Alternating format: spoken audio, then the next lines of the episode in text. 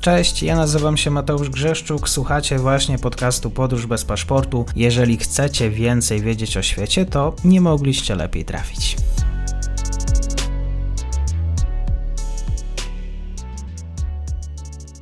Partnerem podcastu jest szkoła językowa szybkiangielski.pl. Ułatwiamy naukę języka. Dzień dobry wszystkim słuchaczom. Mam dzisiaj po raz pierwszy przyjemność gościć pana doktora Jerzego Olenckiego z Instytutu Bojma, który specjalizuje się w zagadnieniach geopolitycznych Azji Centralnej. Dzisiaj będziemy rozmawiać o Turkmenistanie. Dzień dobry panie doktorze. Dzień dobry, dzień dobry, miło mi słyszeć. Witam Państwa wszystkich, którzy nas oglądają. A konkretnie o wyborach w tym kraju, e, też e, w kontekście tego tekstu, który Pan opublikował na stronie Instytutu Bojma. Zmiana na prezydenckim stanowisku. Mówiło się o niej od dłuższego czasu, ale czy ta zmiana, no właśnie, zgodnie z oczekiwaniami chyba, bo syn prezydenta gładko zwycięża. Kim jest Sedar Berdy Muhamedow? Chwili nowym prezydentem. Bardzo ograniczoną władzą, to tak w skrócie można powiedzieć. Natomiast przede wszystkim jest to człowiek wykształcony na Zachodzie. Ja już jako ciekawostka, więc zrywamy z tym takim postradzieckim, postkomunistycznym wychowaniem, które cechowało poprzednich przywódców w zasadzie wszystkich republik i w zasadzie człowiek, który nie jest związany zupełnie z poprzednim systemem. Jest po prostu na to za młody. Natomiast jakim będzie człowiekiem, w sensie y, przywódcą kraju, no cóż, Trudno jest powiedzieć. No, pierwsze, pierwsze jego wystąpienia, pierwsze jego, nazwijmy to, takie publiczne pokazywanie się e, no nie jest specjalnie dobrze przyjęte przez świat zachodni. On jeździł po kraju, zrobił taką kampanię, nazwijmy prezydencką, z oczywistych względów zupełnie niepotrzebną. Chodziło o to, żeby, żeby był człowiekiem rozpoznawalnym. Ma oczywiście też doświadczenie w zarządzaniu, bo nam zarządzał okręgiem i z tym akurat nie ma problemu, prawda?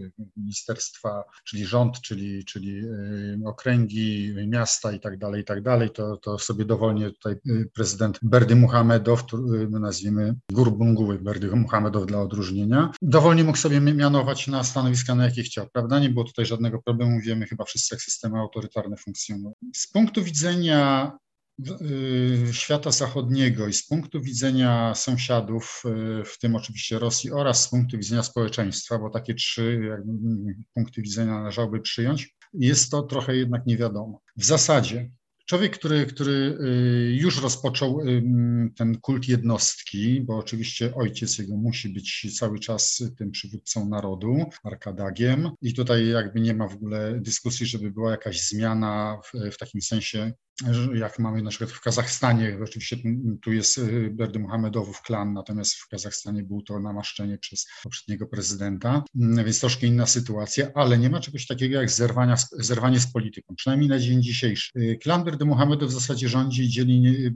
podobnie, chyba naj, najbliższym takim odpowiednikiem będzie Korea Północna, klan Kimów. Turkmenistan jest równie izolowany, niedostępny, praktycznie bez ruchu turystycznego. W zasadzie wjazd do Turkmenistanu jest abstrakcją i jest możliwość uzyskania jakichś tam wiz biznesowych oczywiście, e, ale generalnie kraj zamknięty, kraj izolowany, praktycznie autarkiem. To oczywiście skutkuje tym, w, jakim, w, jakim, w jakiej znajduje sytuacji katastrofalnej w tej chwili. I oczywiście pierwsze pytanie, co, co, co nowy prezydent z tym zrobi? Powszechny głód braki żywności, podstawowych artykułów, plus oczywiście ich ceny. E, ograniczenia w Turkmenistanie funkcjonują dwa rodzaje sklepów. Sklepy państwowe, dotowane, z dotowanymi towarami, w których jest towar albo nie mamy, to pamiętamy na z okresu socjalizmu, i sklepy, które, e, w których może każdy kupić, a głównie bazarki właściwie. Ceny tam naturalnie są znacznie, znacznie wyższe i, i są horrendalne, bo przykładowo jajko jest w cenie około 6 zł w przeliczeniu, więc przeciętny Turkmen nie jest w stanie kupić niczego praktycznie praktycznie na wolnym rynku. I teraz oczywiście pierwsze, pierwsze podstawowe pytanie społeczeństwa, tak można powiedzieć wielki znak zapytania, co z tym zrobi y, nowy prezydent. Tak prawdę powiedziawszy, to wiele nie może zrobić. Y, z bardzo prostej przyczyny. Jest w sytuacji geopolitycznej bardzo trudnej i w sytuacji gospodarczej również trudnej. Okres pandemii, dodam tu, że Turkmenistan był jednym z nielicznych krajów, w którym koronawirus nie występował. Mówię to oczywiście o oficjalnych danych, ale oczywiście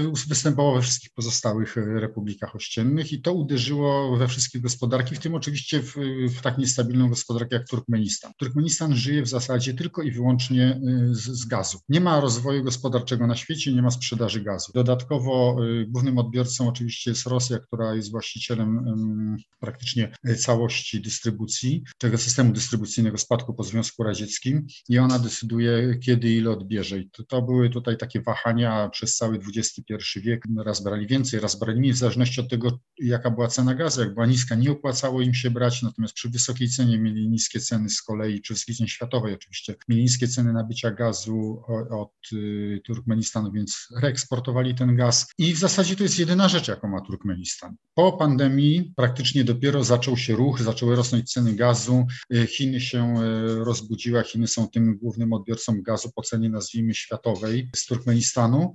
Zainteresowanie też Iranu. Tutaj jest jeszcze ten słynny rurociąg TAPI, który się ślimaczy też od wielu lat już, już jest po raz kolejny przesuwana data jego otwarcia. TAPI, czyli, czyli rurociąg łączący Turkmenistan, Afganistan, Pakistan i Indię. E, z oczywistych względów e, to jest dla Turkmenistanu być albo nie być. E, taki potężny odbiorca jak Indie, Chiny zresztą zdywersyfikowany, jeżeli chodzi o dostawy surowców energetycznych i tak duży odbiorca jak Pakistan, no to siłą rzeczy napędziłyby gospodarkę Turkmenistanu. Nie to jest jednak tak naprawdę problemem, bowiem w tej chwili wojna, atak Rosji na Ukrainę i wojna powoduje kolejne perturbacje, kolejne problemy, mm, skoki cen przede wszystkim żywności, bo tu dochodzimy z kolei do drugiego wielkiego problemu, czyli zboże. Turkmenistan jest importerem zbóż, głównie z y, Kazachstanu, Tutaj z kolei Kazachstan reeksportuje częściowo z Rosji. Rosja blokuje dostawy z oczywistych względów, bo jest trudniej również sytuacji będzie jeszcze trudniejszej, a do tego dochodzi sprawa zeszłorocznej suszy, która zniszczyła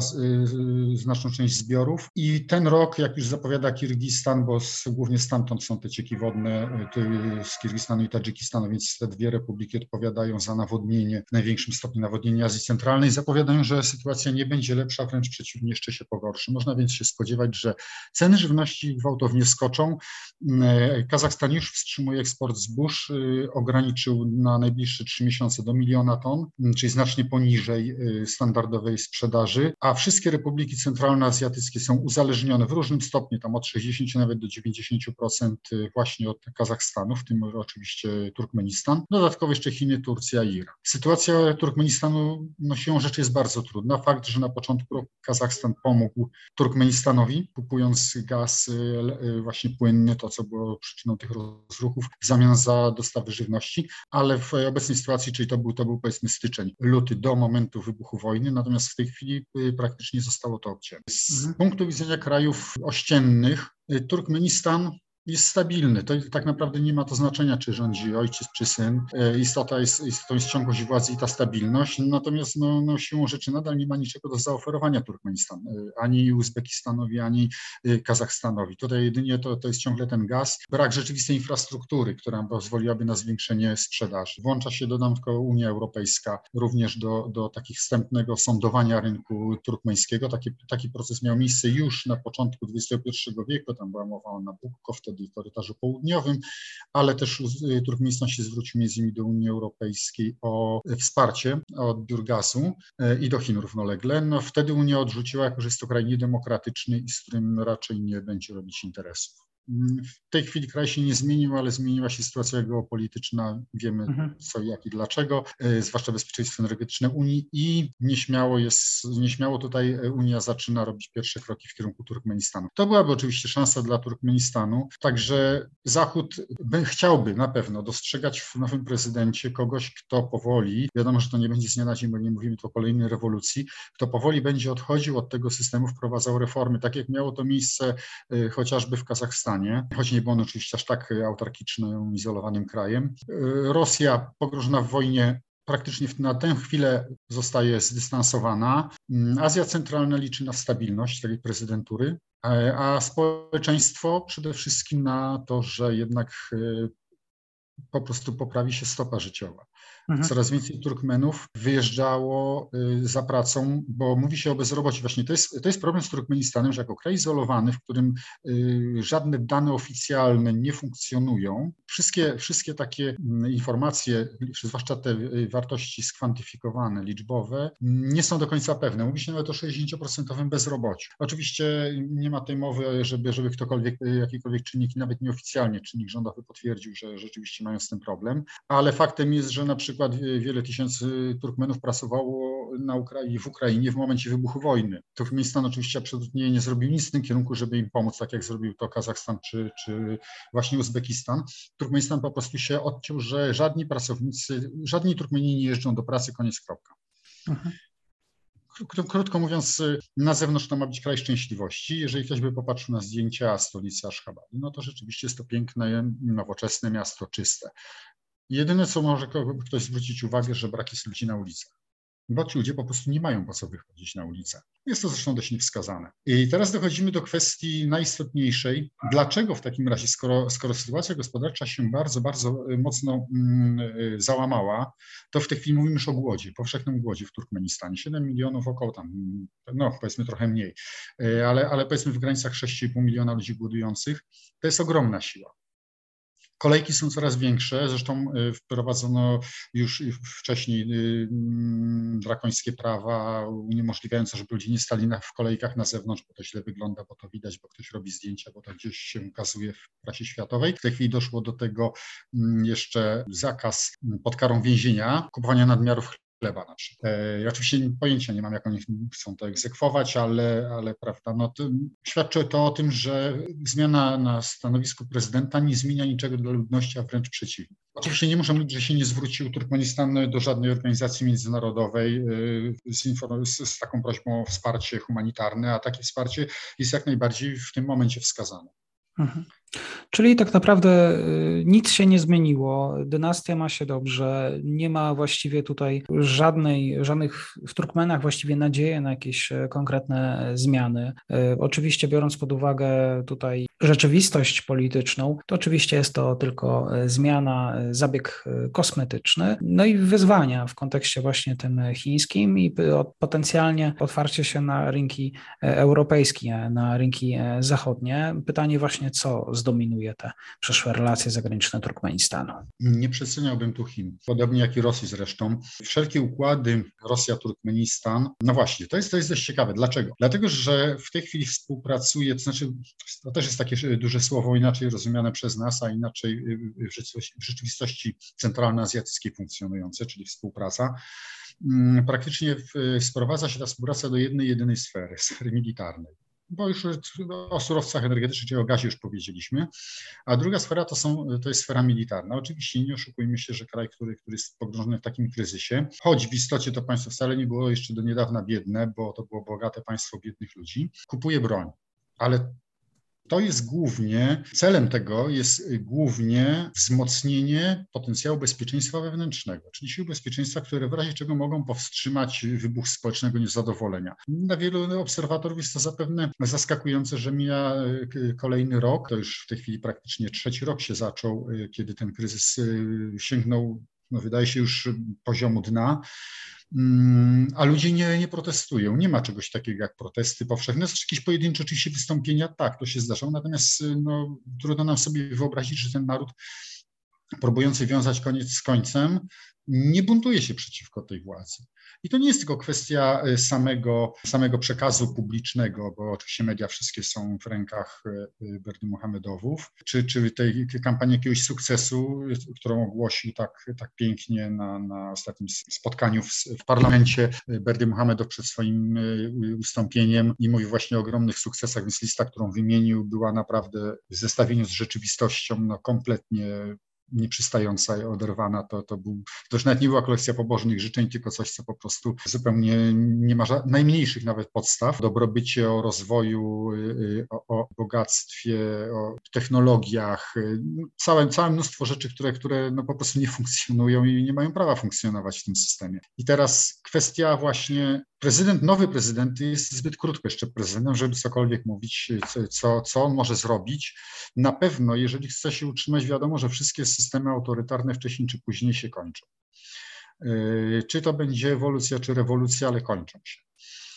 Zapewne zdaje sobie z tego sprawę też Berdy Muhammad, zwłaszcza, że tak jak mówię, młody, młody prezydent jest wykształcony, człowiekiem wykształconym za granicą. No dobrych uczelniach, tam jest nimi Szwajcaria, bodajże w Anglii, o ile dobrze pamiętam.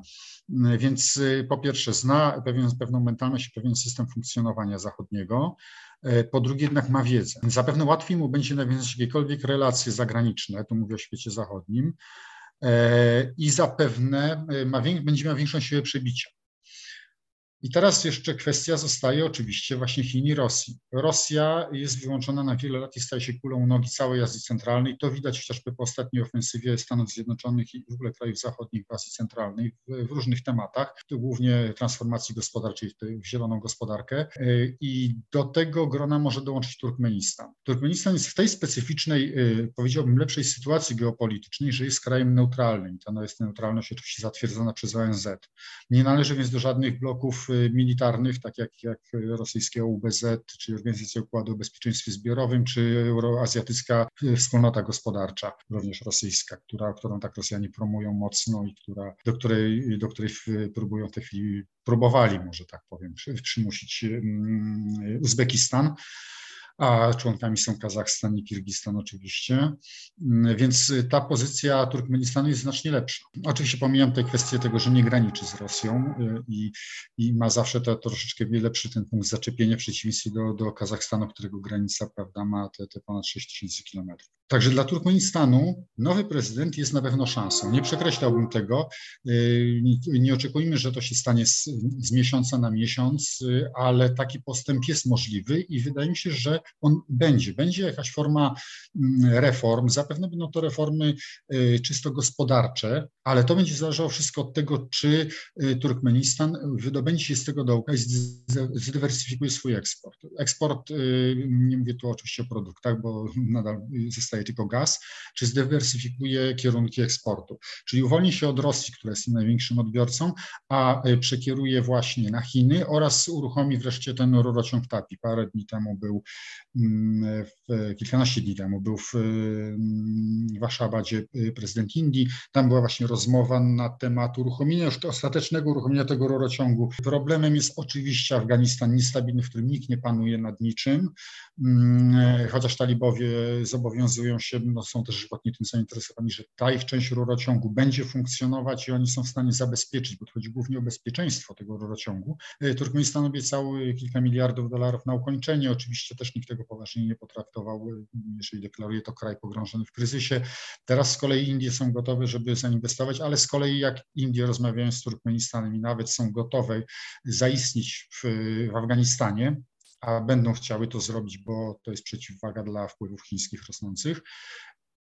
Ale problemem jest Pakistan, bo Afganistan nie mówi o Pakistanie. Dla niego z oczywistych względów, prawda, Kaszmir, y, ten kraj jako, jako taki nie istnieje. Więc y, tutaj na, na y, to podłoże polityczne będzie gdzieś torpedować wysiłki gospodarcze Turkmenistanu. Dla Turkmenistanu jest to być albo nie być. Oczywiście w drugim kierunku Unia Europejska, ale tu nie ma z kolei infrastruktury. Potrzeba byłoby wybudować rurociągi. O ile oczywiście mówimy o rurociągach, bo być może statki, Morze Kaspijskie. Turkmenistan ma nowoczesny, bardzo nowoczesny, wspaniały port Turkmenbaszy, który mógłby obsługiwać i który zresztą jest przeznaczony do takich celów. Oczywiście on jest niewykorzystywany, bo Turkmenistan nie, nie bardzo ma co, co nim eksportować w, w kierunku Europy, Turcji. Tak. Wcześniejsze już były rozmowy z Azerbejdżanem i z Gruzją, więc y, jest możliwość takiego połączenia i wydaje mi się, że to jest szansa dla Turkmenistanu. Kwestia jest tylko jedna, czas który jest do tego potrzebny. Turkmenistan ma ogromne złoża, możliwość ich eksploatacji, ale to z kolei wymagałoby pewnych inwestycji. Na razie żadne koncerny zachodnie nie wykazują, y, przynajmniej oficjalnie nic nie wiemy, żeby wykazały jakieś duże zainteresowanie tymi złożami. Tam były oczywiście ruchy y, w pierwszej kolejności koncernów chińskich, tam trochę Japończycy patrzyli, y, zapewne też Amerykanie mm, czy Rosjanie ale żadne, żadne duże inwestycje jeszcze nie przyszły. Prawdopodobnie w tym układzie, mm, nazwijmy geopolitycznej, geopolitycznego bezpieczeństwa energetycznego, Turkmenistan może być jednym z najważniejszych graczy dla Chin, dla Indii dla Unii Europejskiej. I to jest szansa. Kwestia tylko po prostu, e, jaki będzie ten pierwszy krok. Jeżeli uda się ten, sfinalizować umowy gazowe, jeżeli rzeczywiście Unia będzie zainteresowana i, i, powiedzmy postawi jakieś tam warunki, y, które Turkmenistan może spełnić, bo wiadomo, że nie wprowadzi demokracji, nie, nie, nie zostanie zniszczony ten system z dnia na dzień, to, to chyba nikt nie ma złudzeń. Mm, to jest to ogromna szansa, że, że w przeciągu kilku miesięcy zacznie sytuacja się poprawiać, ale przede wszystkim nowy prezydent musi zerwać y, z tą z tym murem, z tą autarkią, z kompletną izolacją. To już nie chodzi o dopuszczenie partii politycznych, czy uwolnienie prasy, czy, czy ten internet, który jest ściśle kontrolowany, nawet mają w tym celu satelity wystrzelone, które z założenia już, już miały kontrolować y, transmisję internetową. Więc jest to do, do granic absurdu doprowadzony system y, kontroli społecznej. Pewne elementy będą musiały powoli zanikać, ale w pierwszej kolejności prezydent musi zagwarantować stabilność kraju, stabilność gospodarczą kraju. Kraju, który dodam, nie jest tak silnie powiązany z Rosją, jest na przykład ruchy rubla nie uderzają tak mocno w, w, w Soma. Prawda? E, choć oczywiście no tutaj temat jest zamknięty, bo, bo jest to waluta niewymienialna, więc Oczywiście. No nie, nie, nie, nie widzę tego, prawdę mówiąc, różowo, mhm. jeżeli chodzi na tę chwilę o, o jakieś skoki, mhm. Y, nagłe, nagłe, nagłe skoki, y, jeżeli chodzi o gospodarkę. Dzisiaj o zmianie na stanowisku prezydenta i również o rzeczywistości tej politycznej, gospodarczej Turkmenistanu. Pan doktor Jerzy Oleński z Instytutu Bojma. Bardzo dziękuję. Dziękuję również. Wszystkiego dobrego życzę. Do usłyszenia. I to już koniec na dzisiaj. Zapraszam na profil podcastu Podróż bez paszportu na Facebooku, Instagramie i Twitterze. Zachęcam też do wsparcia mojej pracy na serwisie Patronite oraz Buy Coffee. Do usłyszenia.